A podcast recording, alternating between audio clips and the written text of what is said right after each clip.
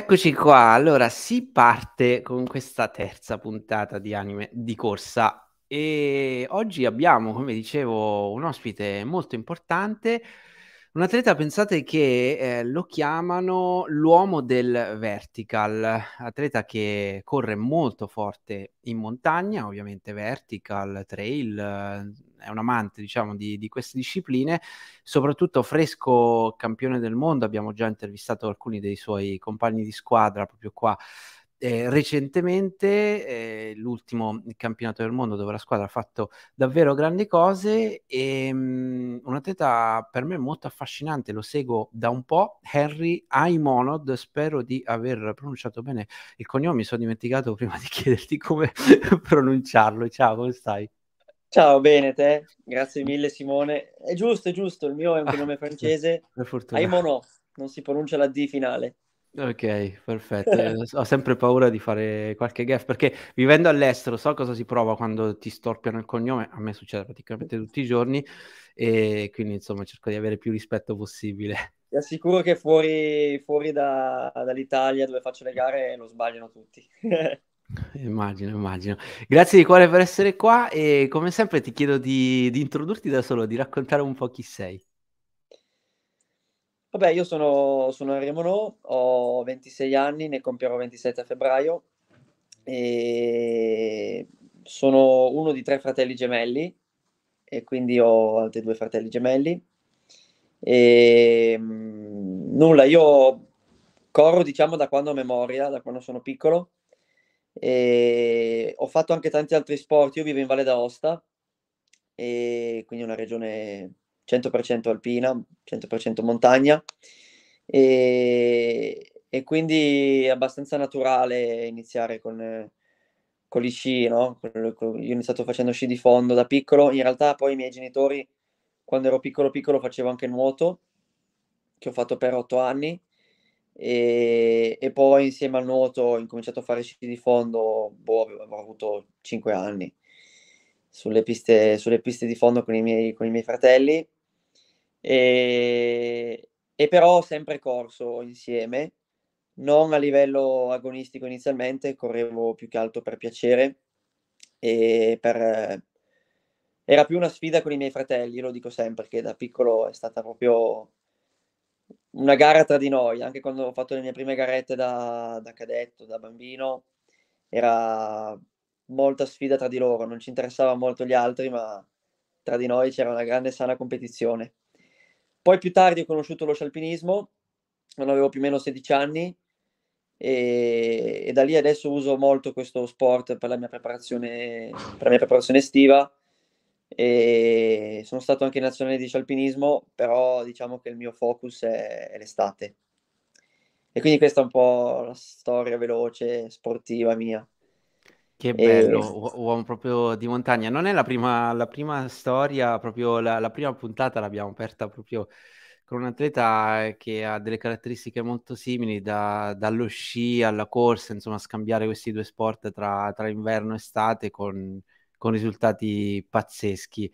E tra l'altro nel, nella tua regione è davvero stracolmo di, di atleti forti che comunque hanno eh, una, una, storia, una storia importante. Pensa che aiuti anche un po' il, il posto in cui sei per uh, farvi esprimere al meglio. Sì, sicuramente il, diciamo che il, il, posto in cui vivi ti, ti, forma un po' come atleta. Noi qua vivendo nelle montagne, per quanto mi riguarda, mi è sempre venuto più facile, naturale ed istintivo correre, correre in montagna, correre sui sentieri e quando arriva la neve questi sentieri appunto si coprono, si coprono di neve e lo sport più, più naturale, più, più simile alla, alla, corsa in montagna è, è, lo scialpinismo. E quindi sono degli sport che, di cui mi sono appassionato in maniera molto naturale, senza forzatura e quindi penso che sia per questo motivo che, che non vorrei mai andarmene via dalla mia, dalla mia Valle d'Aosta. Immagino, immagino, una regione davvero, davvero splendida. Senti, tu hai un curriculum importante nonostante eh, giovane età, eh, atleta pazzesco. Mh, ho letto che ti, ti hanno nominato da, da, un po' di tempo uh, l'ombre ver- vertical in spagnolo, l'uomo del vertical. Hai, cioè, sai com'è, com'è nata questa, questa mia, come, come, ti hanno classificato così? Quando è che è successo? Sì, là è, un, è uno speaker che, di gare che dopo che mi ha visto vincere in maniera consecutiva alcuni tra i più importanti vertical del mondo mi ha deciso di soprannominare in questo modo all'inizio per gioco, poi alla fine a ogni presentazione di ogni gara sulla linea di partenza mi presentava in questo modo e quindi... È diventato è rimasto... il tuo nickname. sì, è rimasto un po' il mio nickname. I, Aimo e, e, questa, e questo ombro vertical. E, poi nel frattempo sono stato battuto e quindi, eh, quindi vabbè, non sono più imbattuto. Ma diciamo sei, sei rimasto non... imbattuto da, dal, eh, a, a, partire dal 2019 fino al 2022, se non ricordo male. Sì, fino all'anno scorso in gare, gare ovviamente importanti di, di vertical running. Sì. Questo... E raccontaci un po' che cos'è, perché magari non tutti, tutte le persone che ci ascoltano sanno la specialità, come funziona. Allora, il vertical è una, è una prova di sola salita e si compiono mille metri di dislivello positivo. In genere su uno sviluppo chilometrico non troppo importante. Lì ci sono tante tipologie di vertical, alcuni molto duri, in cui in alcuni tratti si tende anche a camminare, quindi succede anche di fare dei vertical di meno di due chilometri, quindi un chilometro e nove di, di sviluppo per mille metri di dislivello significa più del 50% di pendenza. Altri invece raggiungono anche i 5-6 chilometri e nel caso del vertical dei mondiali, che invece era, era un vertical molto corribile, eh, era una salita di 9 chilometri e quasi 1000 metri di dislivello, non era proprio un vertical puro, però diciamo di sì, perché era 900 e qualcosa metri di dislivello. Quindi sì, la, la costante è che, che, il percorso deve fare 1000 metri di dislivello, per questo è vertical, poi lo sviluppo può cambiare in base ai percorsi. Certo, poi in alcune sono... gare si possono usare i bastoni, soprattutto sui percorsi molto ripidi, in altre non si usano, ma per quanto mi riguarda non conviene neanche usarli perché dove si corre i bastoni sono quasi un po' di intralcio. Certo, e come, come mai questa, questa specialità? Cosa, cosa, provi quando vedi una salita di quella caratura? Questa è una domanda che mi, che mi hanno già fatto in tanti e io penso che sia anche questo un, un background che mi porto dietro da quando sono piccolo, un adattamento, io dico, perché quando ero, quando ero piccolo, stupidamente, quando seguivo i sentieri con i miei fratelli, spesso i sentieri salgono un po', un po zigzag per, per diminuire un po' la, la pendenza. E quello che io facevo era tagliare dritto per cercare la linea più, più diretta possibile per arrivare in, in, punta alla montagna. E quindi probabilmente ho sviluppato delle caratteristiche su, su queste pendenze da quando sono piccolo e mi piace proprio quel, quel, tipo di, quel, quel tipo di fatica, che non è una fatica che dura moltissimo perché si parla di circa mezz'ora di sforzo per compiere mille metri di dislivello, però è una fatica massimale, quindi si arriva in cima che si è proprio distrutti e, e quindi c'è anche una parte chimica, devo dirti la verità. E alla fine noi corriamo anche per un discorso di, di endorfine, un discorso di... e sicuramente facendo questo tipo di sforzo queste caratteristiche si ritrovano, si ricercano anche con anche con piacere. Sì, io per fare, per fare un esempio, ovviamente non sono uno specialista in nulla, anche perché purtroppo da tanti anni che vivo in un piattume che, che è Londra, eh, però quando, quando facevo il mezzo fondo eh, ho sempre paragonato il vertical un po' agli 800 metri, perché è la stessa sensazione che ti rimane quando hai finito, cioè quel, quel, quell'odore di, di, di, sangue in bocca, no? proprio sei arrivato allo sfinimento è un esercizio totalmente anaerobico, diciamo così. Sì, sì, non proprio anaerobico perché altrimenti non non ci arrivi. So. perché mezz'ora è tanto. Forse più simile a un 10.000 come tempistica. 10.000, 10 km su strada, sì. E, ehm, però comunque sì, uno sforzo massimale, non è sicuramente una ultramaratona o una certo. 100 km in piano, no, questo è diverso. E quando è che hai capito che, Eh, tu, tu, vai forte un, un po' su, su, varie distanze di montagna, però diciamo sul vertical ti esprimi effettivamente, eh, si vede che, che c'è un, cioè, hai del talento, no? imbattuto per, per, diversi anni. Qualcuno, ho letto, ti paragonava un po' a Kylian Jornet che ha avuto una, una storia simile, diciamo, al, nel, nella prima parte di carriera. E quando è che hai capito di avere qualcosa in più su questa tipologia di specialità? Ma diciamo che dai, tanto di Killian ce n'è uno e lui è, penso, l'idolo un po' di tutti noi. E a me fa impressione lui di come ries- riesca a spaziare tra gare molto lunghe, chilometri verticali, sforzi di mezz'ora, sforzi di 20 ore. È forte.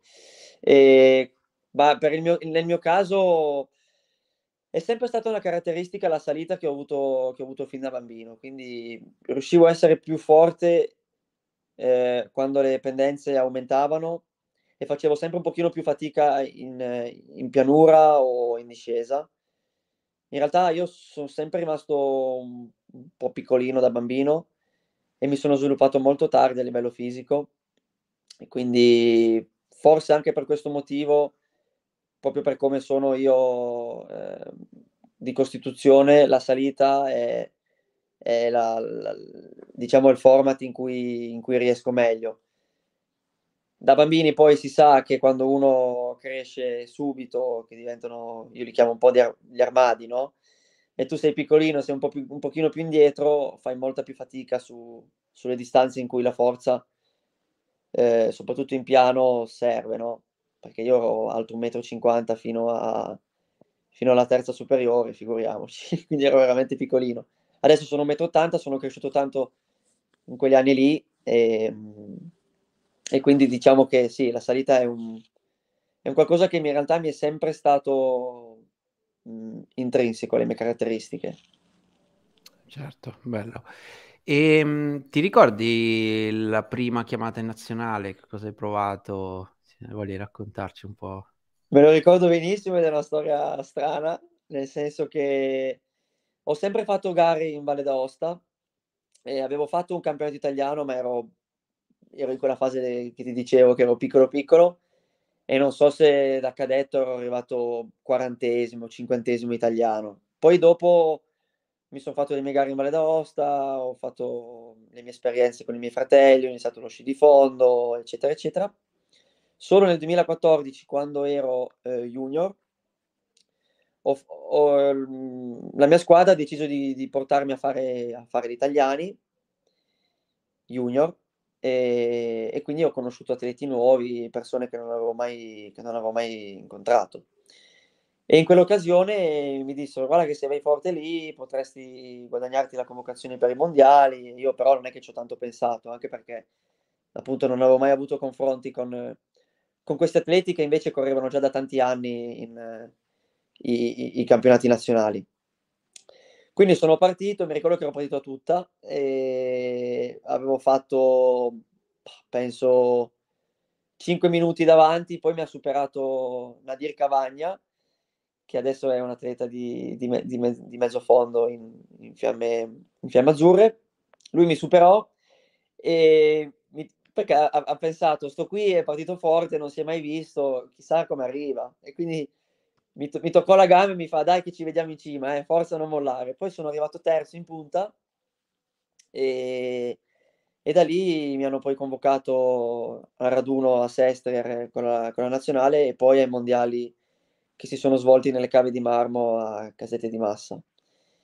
Tra l'altro un'esperienza incredibile perché correre nelle, nelle cave era stato qualcosa di che ancora adesso mi ricordo come se fosse ieri e, e, la cosa bella di questa nazionale junior è che tutti gli atleti che, che hanno condiviso con me la, la, maglia azzurra da junior attualmente sono atleti di alto livello, quindi questo è, particolarmente bello perché già all'epoca si era visto, insomma, i miei, i miei compagni che anche adesso mi, mi, ritrovo in gara, quindi a volte succede che gli junior poi si perdono, cambiano sport o smettono, studiano, invece in questo caso noi poi ci siamo ritrovati anche negli anni e, e ci sfidiamo ancora adesso nelle, nelle, gare. Che bello, sì, sì. Eh, in effetti la, la, le nazionali di corsa di montagna hanno qualcosa di, di speciale nel nostro paese, sono sempre riuscite a, a fare grandi cose da, da, a partire da appunto le, le età più giovani fino, fino agli assoluti. E, ehm, quindi questa è stata un po' la tua prima esperienza. Invece, quando sei nato in una nazionale assoluta, diciamo, questo, questo cambio, no? Cioè ci si abitua subito oppure quando c'è il salto, diciamo, di categoria succede qualcosa di diverso in te, qualche, qualche pensiero diverso rispetto, non so, al fatto che comunque stai indossando la maglia tricolore? Allora, noi avevamo dei, dei, già da junior avevo gran capitano che ci aveva fatto capire molto bene il valore della maglia azzurra, quindi in realtà già da junior per noi era veramente importante vestire la maglia della propria nazione e quindi già eh, nel 2014 io mi ricordo di aver dato tutto, anche se non ero allenato assolutamente come, come da lì in poi, perché poi da lì c'è stato il grosso passaggio, diciamo, eh, di allenamento per quanto riguarda la mia carriera, perché ho conosciuto il mio attuale allenatore nel 2014, perché io sono andato a Sester senza avere nessun tipo di programmazione Infatti mi chiesero come mi allenavo, io gli dissi mhmm, con i miei fratelli, non, non avevo nessun programma. Poi da lì ho conosciuto il mio, il mio allenatore attuale che è Paolo Germanetto e, e, da lì è nata un po' un'amicizia tra di noi, mi segue tuttora. E poi diciamo che io ho aspettato parecchi anni in realtà per esordire da senior, perché i due anni, i due anni di Covid avrei dovuto fare il mondiale, ma poi è stato annullato per Covid la prima volta all'europeo, poi è stato annullato e poi è stato posticipato il mondiale una volta e poi è stato posticipato eh, all'anno scorso e quindi ho aspettato molto. In realtà la mia, la mia, il mio esordio assoluto da senior in maglia azzurra l'ho fatto l'anno scorso allo Stellina in una rappresentativa di nazioni e successivamente al, al mondiale in Thailandia. Mica male come sorte, dai. Campione sì. del mondo squadre prim- al primo tentativo, non, sì. non, male. Sì, poi il mondiale non è andato benissimo, se vuoi dopo ne, ne parliamo un po', però sì. come squadra siamo andati, siamo andati, bene ed è stato bello, è stata veramente una bella esperienza. Sì, e dai, par- purtroppo par- quest'anno ero convocato, ma cioè, ero stato preconvocato per, il, per la prova di sola salita, ma purtroppo mi ero mi sono infortunato e quindi ho dovuto fare due mesi di, di stop e, e, cercare di allenarmi al meglio per, per, il mondiale. Certo, apriamolo subito, dai, il capitolo mondiale, visto che abbiamo avuto qua eh, parte del, della tua squadra proprio, mh, eh, cos'era?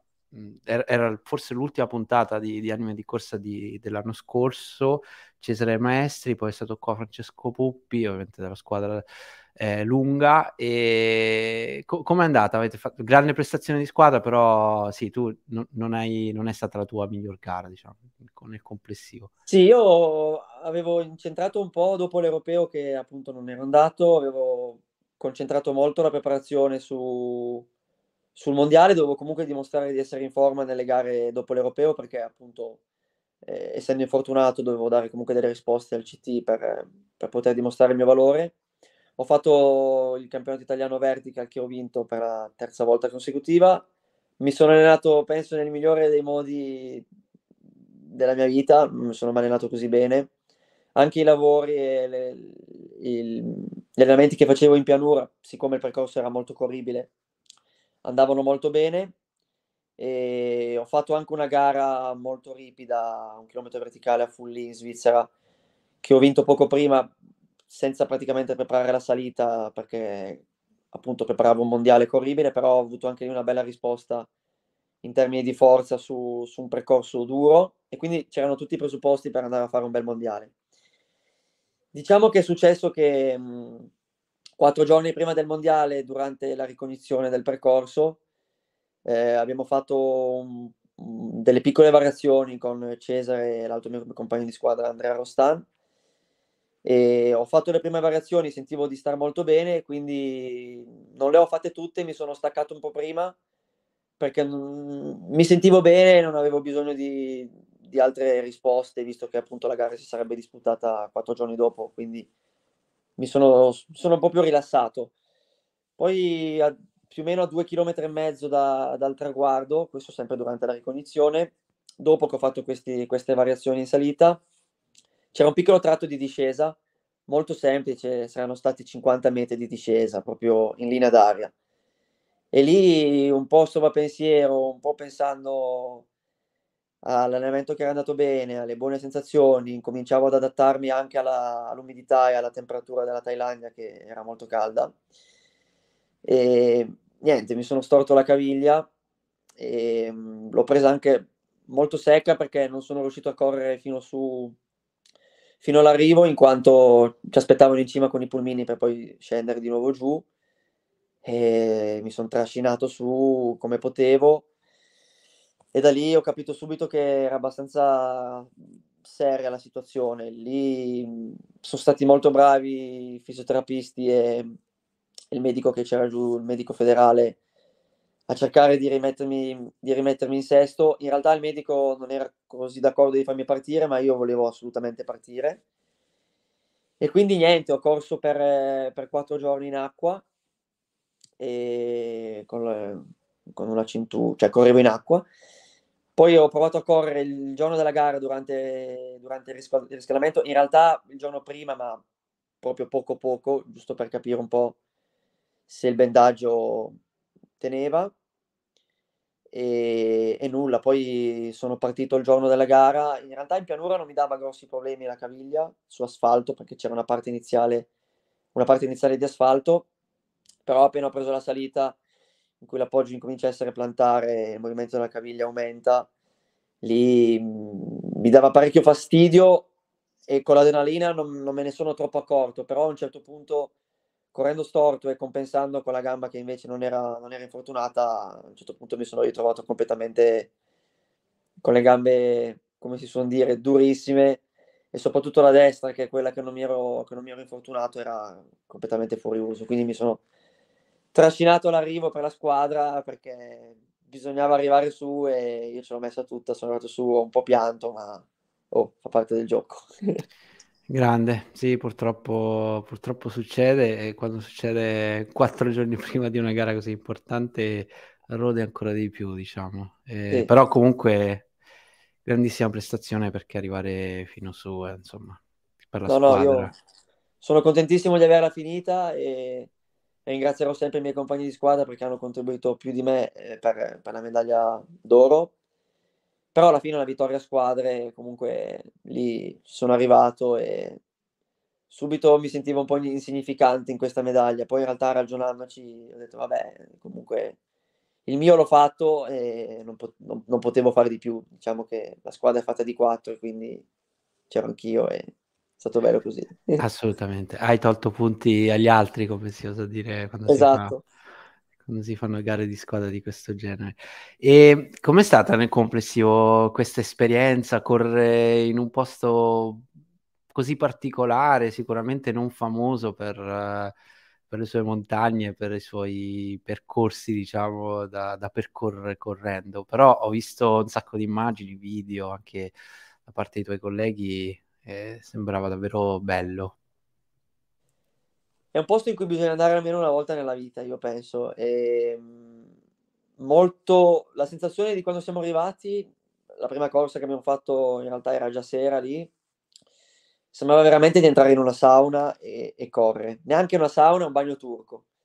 E quindi anche correndo a 5 km eravamo completamente sudati. All'inizio è stato veramente duro adattarsi, e poi col tempo in realtà ci siamo accorti un po' tutti di, di, che ci stavamo abituando a questo, a questo clima tropicale, diciamo.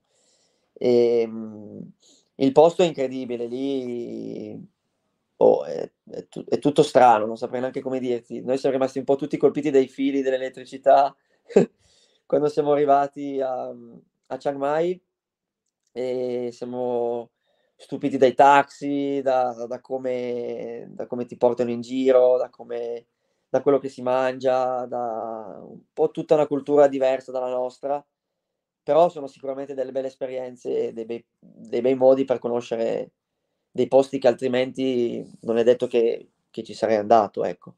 La Thailandia mi viene più in mente come, come mare, più che come montagne. e quindi avessi dovuto fare una vacanza in Thailandia probabilmente sarei andato al mare, invece in questo caso ho potuto vedere anche la Thailandia montana, diciamo.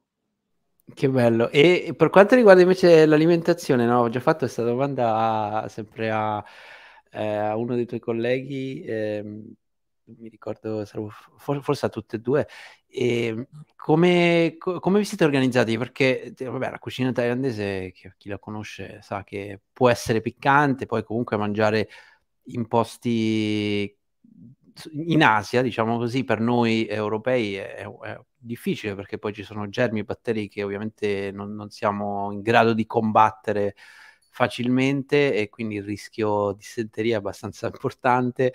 Come, come, vi siete organizzati sotto questo punto di vista? Avete mangiato cucina locale o cercato di evitare il più possibile? Ma lì ci sono stati due, due, due tipi di persone. Chi ha deciso di, diciamo, continuare con le proprie abitudini e, e chi invece come me, io siccome siamo arrivati molto prima, io ho deciso proprio di, di abituarmi a, al cibo locale, anche perché mi veniva più facile. Quindi alla fine c'erano questi noodles eh, che a livello di carboidrati non, non sono male, tanti risotti, ovviamente cercavo di speziare meno le cose, meno i cibi, però ho cercato anche di fare queste colazioni un po' più, un po più salate, quindi meno dolci. E quindi io a colazione mangiavo i miei noodles con, con dentro le, le cose che, che, mettevano loro. E in realtà è stato proprio un qualcosa che non mi ha dato problemi. Mi sono abituato subito e ho, ho deciso di fare questa scelta e ehm, altri invece hanno preferito continuare a mangiare il pane con, con la marmellata. Io mi sono sentito più dell'idea di provare un qualcosa di nuovo e visto che avevo il tempo per potermi adattare ho deciso di far così. Certo, certo. Quindi ho sempre mangiato i cibi, i cibi locali del posto. Chiaro. Chiaro che non andavo in giro nelle bancarelle a, a mangiarmi gli scorpioni o, o, le larve, però eravamo in un bel hotel che alla fine cucinava, c'erano delle insalate. Ecco, evitavo molto, sì, se devo essere sincero, i cibi crudi e per esempio anche i pomodori, quelli li evitavo perché magari, non so, con l'acqua, però le cose cotte le ho, le ho, mangiate, le ho mangiate tutte. Bene, sì. bene, è andata bene così, diciamo. Sì. E ehm, per entrare un po' invece un po' più nel, nel tecnico, come, come, come è fatta una tua giornata tipo in preparazione? Che tipo di, di vita fai? Tu tra, non ti ho chiesto tra l'altro se cosa fai nella vita a parte, a parte correre. No, io faccio l'atleta professionista e quindi corro in questo momento a tempo pieno e mhmm, non sono in un gruppo sportivo, però riesco a farlo grazie ai miei sponsor, un po' come, come Francesco Puppi. E North Face è il mio main sponsor, quindi eh, sono loro che mi garantiscono questo. E, bah, la mia giornata tipo è fatta in funzione della preparazione, quindi mi sveglio al mattino verso le 8, faccio una bella colazione, io mangio tantissimo in tutta la giornata. E, mhmm, poi il mattino adesso sto seguendo un, un percorso di ginnastica posturale che in genere faccio prima dell'allenamento di intensità, allenamento aerobico. Dopo la ginnastica posturale faccio un breve spuntino, esco a correre, rientro, pranzo e il pomeriggio lo dedico alla mobilità articolare e alla parte di forza quattro volte alla settimana, se no riposo e poi mangio cena e e vado a dormire. Sono una persona che tende a dormire abbastanza, mi piace dormire. E io ho visto su di me che 9 ore al giorno più o meno è, è quello che mi serve per recuperare bene da tutti gli allenamenti.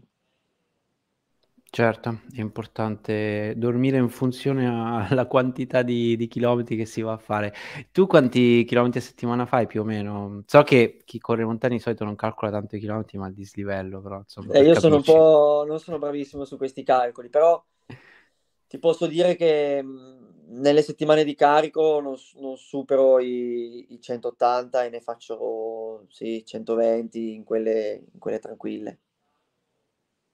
Ok, ok, quindi Poi tu e calcola che anche d'estate io inserisco anche la bici, che è una che mi aiuta anche sulla parte per poter fare sì, resistenza aerobica classica, fare il volume lo, lo trovo anche un, meno traumatico e riesco a stare più in, diciamo, più in giro con la bici piuttosto che, piuttosto che di corsa. E d'inverno tieni ancora lo, lo sci di fondo come, come strumento sì, di allenamento? Lo, sì, lo sci alpinismo. alpinismo. In questo momento più o meno un bilanciamento 50% di corsa e 50% di, di sci alpinismo. E stessa cosa la parte di intensità, in genere è metà, ipotizzando due allenamenti di intensità alla settimana quando non ho le gare, più o meno un, allenamento di intensità di, di sci alpinismo e uno di corsa in certo. questa fase, diciamo, sì, questo macro periodo. E se ti posso chiedere qual è il tuo allenamento preferito e quello che ami meno, diciamo, nella tua routine? Allora, il mio allenamento preferito sono sicuramente le salite, quindi magari salite continue di mezz'ora, 40 minuti, anche molto corribili, in cui magari faccio delle variazioni o delle progressioni non mi dispiacciono neanche le salite in asfalto che, che faccio d'inverno. Ovviamente l'allenamento per duro sono le ripetute in piano sui 1000. Penso che il classico 8 per 1000 sia il più duro per tutti e per me lo è particolarmente. Ne fai tanta di pista, immagino primavera. No, io non corro tanto in pista, ma mi alleno più che altro in ciclabile in piano. E i lavori in piano tendo a farli addirittura su una su una poderale, sì, una strada bianca, in cui il terreno è un po' più, un po più morbido. E sì, mi alleno principalmente lì. Poi è chiaro che se devo fare ripetute ho bisogno di un percorso segnato e quindi le vado a fare su asfalto. Però tutti i lavori di fartlek i lavori di variazioni in pianura tendo a farli su, su, percor- su un percorso sterrato, pianeggiante comunque. Certo, sì, sì. E sei un atleta che utilizza i battiti cardiaci come riferimento oppure vai più a sensazione? Ma diciamo che adesso conosco, conosco bene i miei ritmi, i miei ritmi in piano, quindi mi baso sul, sui, sui minuti al chilometro. E uso anche la fascia cardio, ma è più che altro un modo per, per vedere dopo l'allenamento quanto, quanto ho faticato, però non divento matto a guardare, a guardare i battiti, sono sincero. Eh, è più una cosa che ho fatto per conoscermi da, da, da, giovane e adesso tendo ad allenarmi meglio seguendo il mio, il mio istinto e guardando i ritmi. Certo. E ehm, invece per quanto riguarda il tuo futuro prossimo, quali sono i tuoi sogni nel cassetto? Questa è una bella domanda. Allora, io sto lavorando su un progetto personale eh, su, sul chilometro verticale, appunto, e quindi mi piacerebbe riuscire a fare un, un bel cronometro su un bel tempo sui 1000 metri di slivello e questo è il mio progetto vicino più importante. Più o meno in, in linea con, con, questo periodo ci, saranno, ci sarà la gara di qualifica per i mondiali a Innsbruck che sarà tra l'altro una gara qua in Valle d'Aosta il primo di maggio e, e da lì se mi qualificherò per i mondiali ovviamente l'obiettivo principale della prossima stagione sarà, saranno i mondiali a giugno e, e successivamente in base a quelli eh, indirizzerò un po' la mia stagione, capirò un po', visto che quest'anno il mondiale è molto presto, c'è anche spazio dopo per, per, poter fare gare diverse, magari nuove esperienze. Vedo un attimo. L'anno scorso era un po' diverso, che il mondiale era a novembre e quindi diciamo che ero molto focalizzato su, solo per l'obiettivo che era fine stagione. Quest'anno, essendo il mondiale molto prima, dopo c'è spazio di fare anche altre cose che però valuterò dopo il mondiale. Per adesso l'obiettivo rimane il mondiale da fare un po' meglio di quello che abbiamo fatto, spero. Grande. Ehm, per quanto riguarda invece eh, la strada, ti è mai venuta voglia di, di provare a preparare una stagione o comunque una parte di stagione, qualche, qualche gara su strada o magari in pista, chi lo sa? Ma sono sincero, io vivendo in Valle d'Aosta quando nevica faccio veramente fatica a, no, a non prendere sci da alpinismo e andarmi a fare un giro nella polvere o nei posti in cui, in cui mi piace andare a fare alpinismo. Dall'altra parte mi rendo conto che, e poi c'è anche da considerare che la Vedosta è un posto veramente freddo d'inverno e non sempre corro con lo stesso piacere con cui scio. Dovessi fare un'esperienza del genere, mi piacerebbe farlo e vorrei farlo in futuro, però mi piacerebbe magari trasferirmi un periodo invernale un po' più al caldo in cui riesco ad allenarmi bene in piano e, e perché no in primavera provare a fare una gara preparare bene una mezza e, e questo sì. Non so sinceramente pista pura, questo non lo so, però una mezza maratona, una 10 sì, questo mi piacerebbe. E invece per quanto riguarda la montagna più di, di, di resistenza, quindi di, di, chilometri, ultra o cose del genere, è una cosa che ti è mai passata per la mente, magari per il futuro, oppure non ti interessa? Ma ehm, ho, ho intenzione di, di, aumentare le mie distanze col, col passare degli anni, ehm, però non voglio neanche snaturarmi come atleta, cioè io ho delle caratteristiche mm, abbastanza buone su, su quello che è le gare corte, le gare di salita e quindi devo mantenere la mia, la mia, voglio mantenere la mia identità come atleta e non per forza seguire eh, le ultradistanze, per esempio che ultimamente è un po' un trend che va di moda, ma mhmm, per quanto mi riguarda lo sport è bello tutto, quindi mh, mhmm, mi piacerebbe aumentare le distanze, le aumenterò sicuramente. Non, sinceramente non so se arriverò a fare ultra maratone o gare così lunghe. Maratone sicuramente sì, gare di 42 km, gare di 40 km, 35 km sì. Non so quanto riuscirò a spingermi come, come lunghezza, però mai dire mai. Invece per quanto riguarda gare all'americana, nelle loro bellissime montagne, hai qualche progetto in programma? C'è mai corso? Sì, sono stato quest'anno in America, l'anno scorso in America a Pikes Peak e mm, beh, loro lì hanno dei sentieri che definirli sentieri rispetto ai nostri sono delle autostrade in cui potresti andarci col passeggino e sono impressionanti, sono dei sentieri giganti, hanno un'estensione, le montagne lì che non finiscono mai. E, ehm, L'America è un po' diversa rispetto a da noi perché i sentieri più belli spesso sono nei parchi nazionali e quindi quest- l'organizzazione di un grosso evento spesso non, non, non si concilia bene con, con, una competizione, con l'organizzazione di una gara. E quindi loro usano molto gli FKT, quindi sono i fast and low time più conosciuti, sono molto più, più famosi che da noi e quindi non mi dispiacerebbe piuttosto un progetto di questo tipo in America, magari in un parco nazionale bellissimo e fare un progetto di record in, in un percorso in un percorso in un parco americano. Grande. Poi gare e... ce ne sono tantissime anche molto belle. Io voglio tornare a Pikes Peak, che è una gara che l'anno scorso mi ha, mi ha affascinato molto. Sono è una gara di salita di quasi 20 km, e, no, di, no, di, 20 km, di 21 km e arrivi a 4300 metri di quota, è una quota diversa dalla nostra, però comunque la senti e mi piacerebbe tornare a fare Pikes Peak e, e poi vediamo. Pikes Peak, se non ricordo male, è andata e ritorno, volendo c'è anche la maratona che va, la mezza arrivi su e poi eh, torni giù e fai la maratona, giusto? Sì, sali, sali su, sullo stesso sentiero che in cui scendi. È un sentiero molto largo e arrivi su e torni giù dallo stesso sentiero. E quindi sì, una è 21 di salita e l'altra è 42 km su e giù. Una maratona. Sì. Che bella, quella sì, è molto affascinante in Colorado. Sì.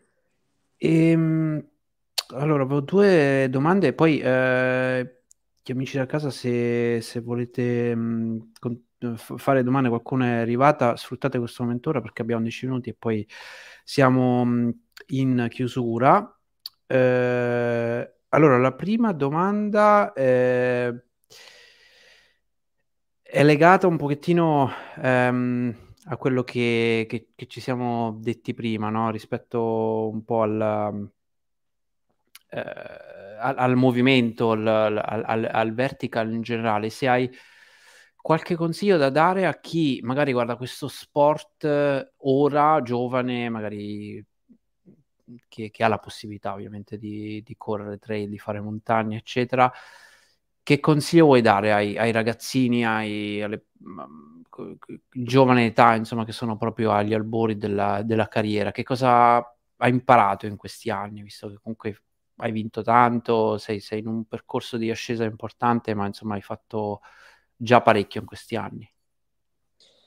Ma io penso che, vabbè, la regola principale sia sempre quella di divertirsi e di fare le cose mai in maniera forzata. Io penso che sia, sia scontato da dire, ma non così facile da farsi. Io vedo tanti giovani che fo- spesso sono spinti, sono eh, troppo, eh, sì, troppo esasperati in età giovanile e spesso poi perdono, perdono la motivazione quando, quando, crescono. Invece bisogna sempre mantenere, ma io tuttora mi diverto perché non fosse così non, non si riuscirebbe ad andare forti. Quindi è un consiglio fa- semplice, però allo stesso tempo difficile da, da fare e va, e va, fatto in questo modo.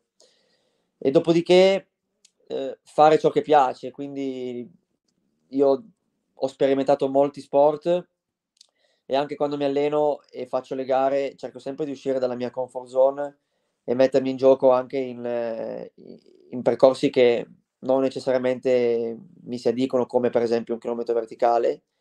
E quindi non fissarsi magari solo su quello in cui ci si sente più pronti o più preparati o più forti, ma provare a fare qualcosa di, di diverso. Quindi potrebbe essere, come dici tu, una, una 10 km, una mezza maratona, una gara di 30 km, una gara di 7 km molto veloce, una gara con delle discese tecniche, una gara con delle salite dure, una gara con delle salite corribili, però cercare di, di sperimentarsi, soprattutto da giovani, creare un bagaglio, eh, un bagaglio di gare, un bagaglio di allenamenti il più ampio possibile, perché sono tutti adattamenti e caratteristiche che poi ti ritrovi quando, quando cresci. Quindi giocate, sperimentatevi e provate di tutto.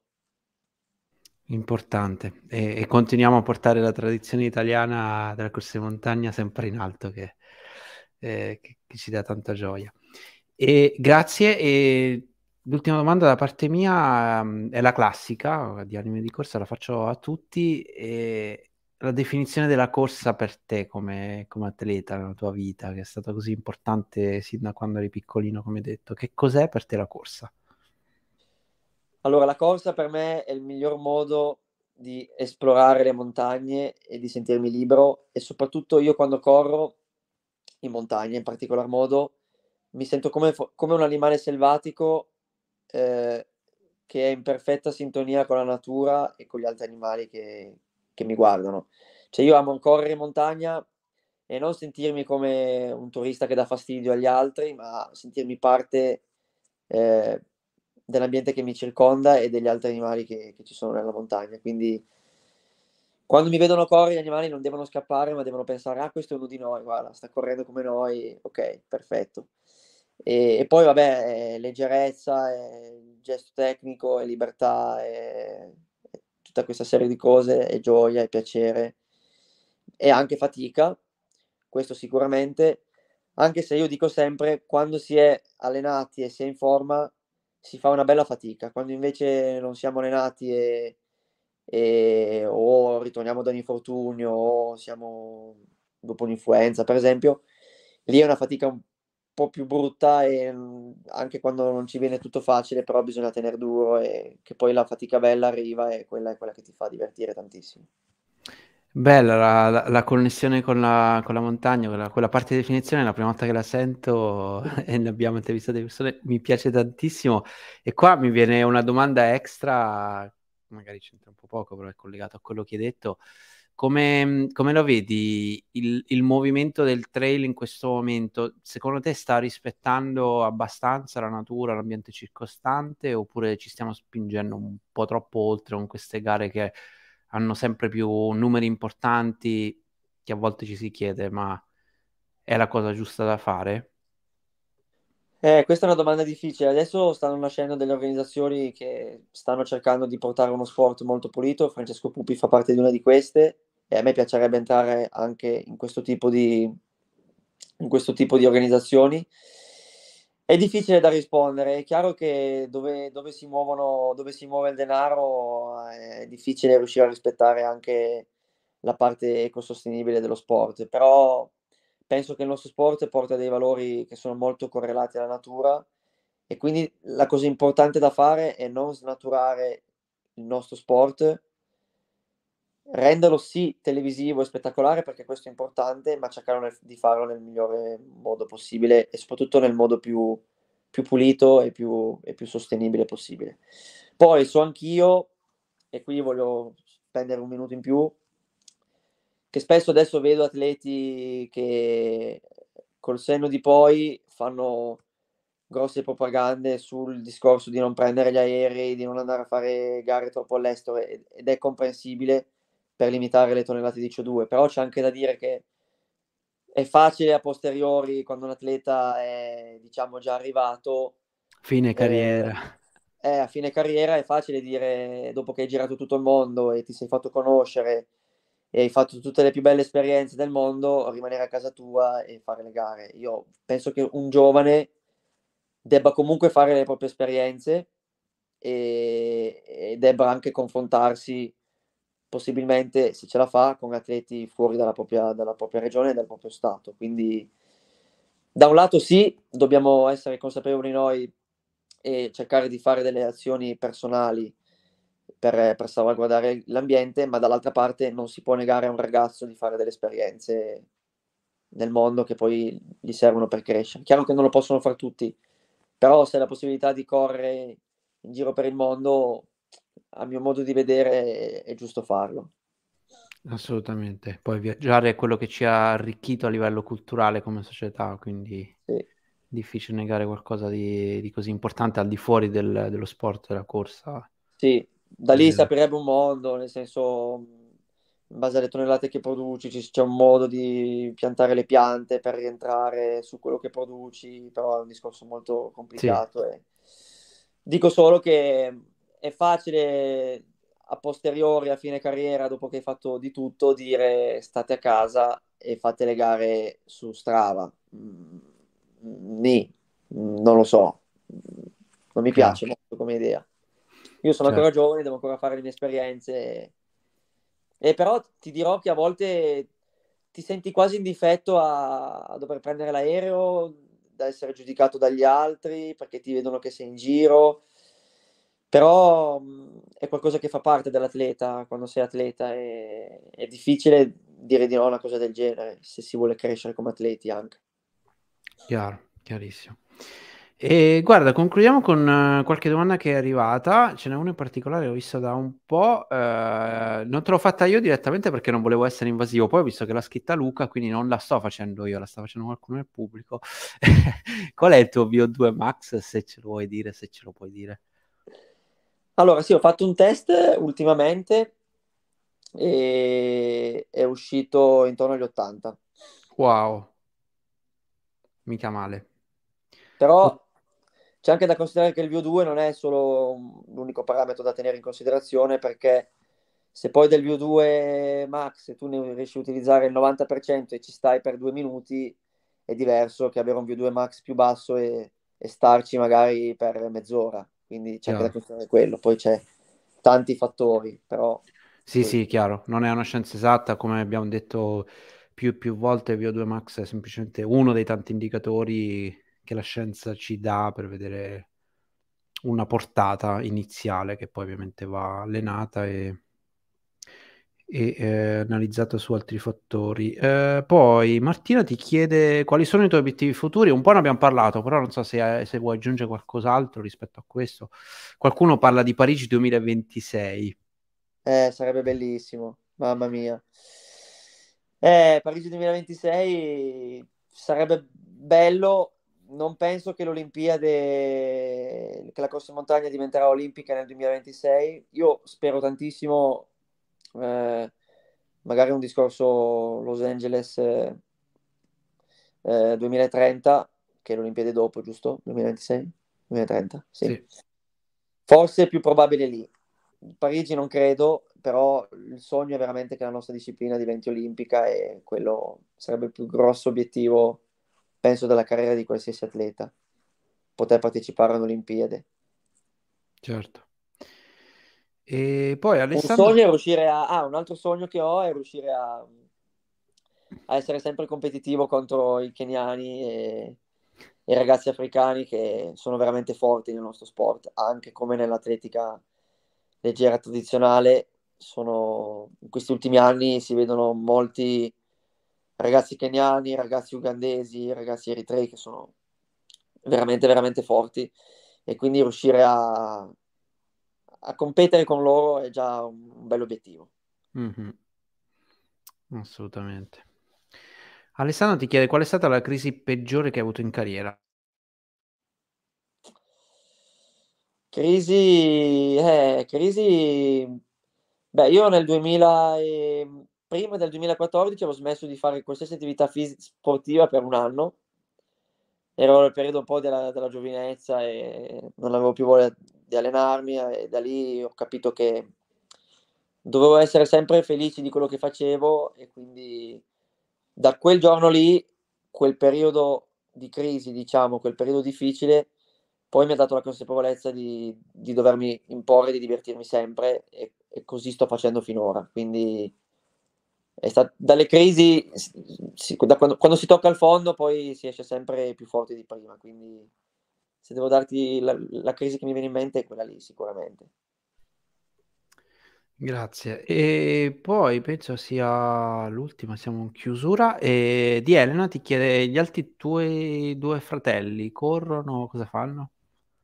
Allora, i miei due fratelli hanno corso con me per tantissimi anni e poi quando abbiamo scelto le superiori, loro diciamo che si sono più orientati verso le loro passioni, quindi uno ha fatto l'artistico e poi ha studiato design, invece l'altro fratello ha fatto i geometri e adesso sta finendo la magistrale di architettura.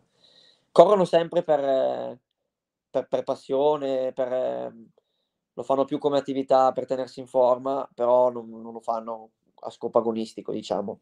Però quando vengono in Valle d'Aosta ogni tanto mi chiedono se andiamo insieme a correre e ritorniamo un po' alle origini e, ed è bello, io li aspetto un po', però è, è bello anche per, per, il discorso mentale ritornare a correre con loro due.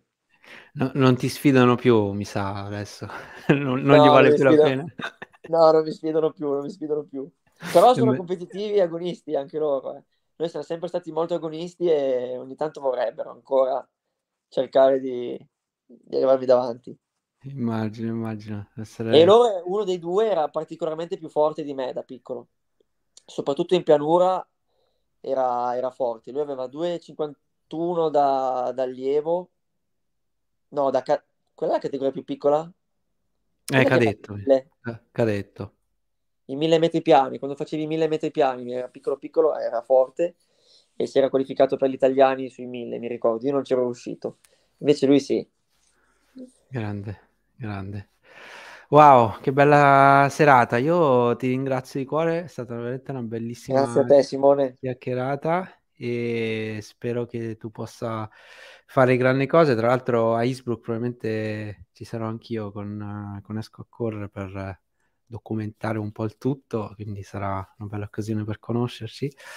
E, e nulla, ti auguro, ti auguro il meglio. Grazie anche a te. Per, per le tue avventure future. E, e io saluto tutti gli amici che, che ci, hanno, ci, hanno, seguito fino ad ora. Come sempre, questa live adesso diventerà un video, quindi sarà disponibile per tutti quelli che vorranno andarsela a rivedere. Grazie di cuore e come sempre, correte e fate l'amore. Ciao belli. Ciao Simone, ciao ciao a tutti.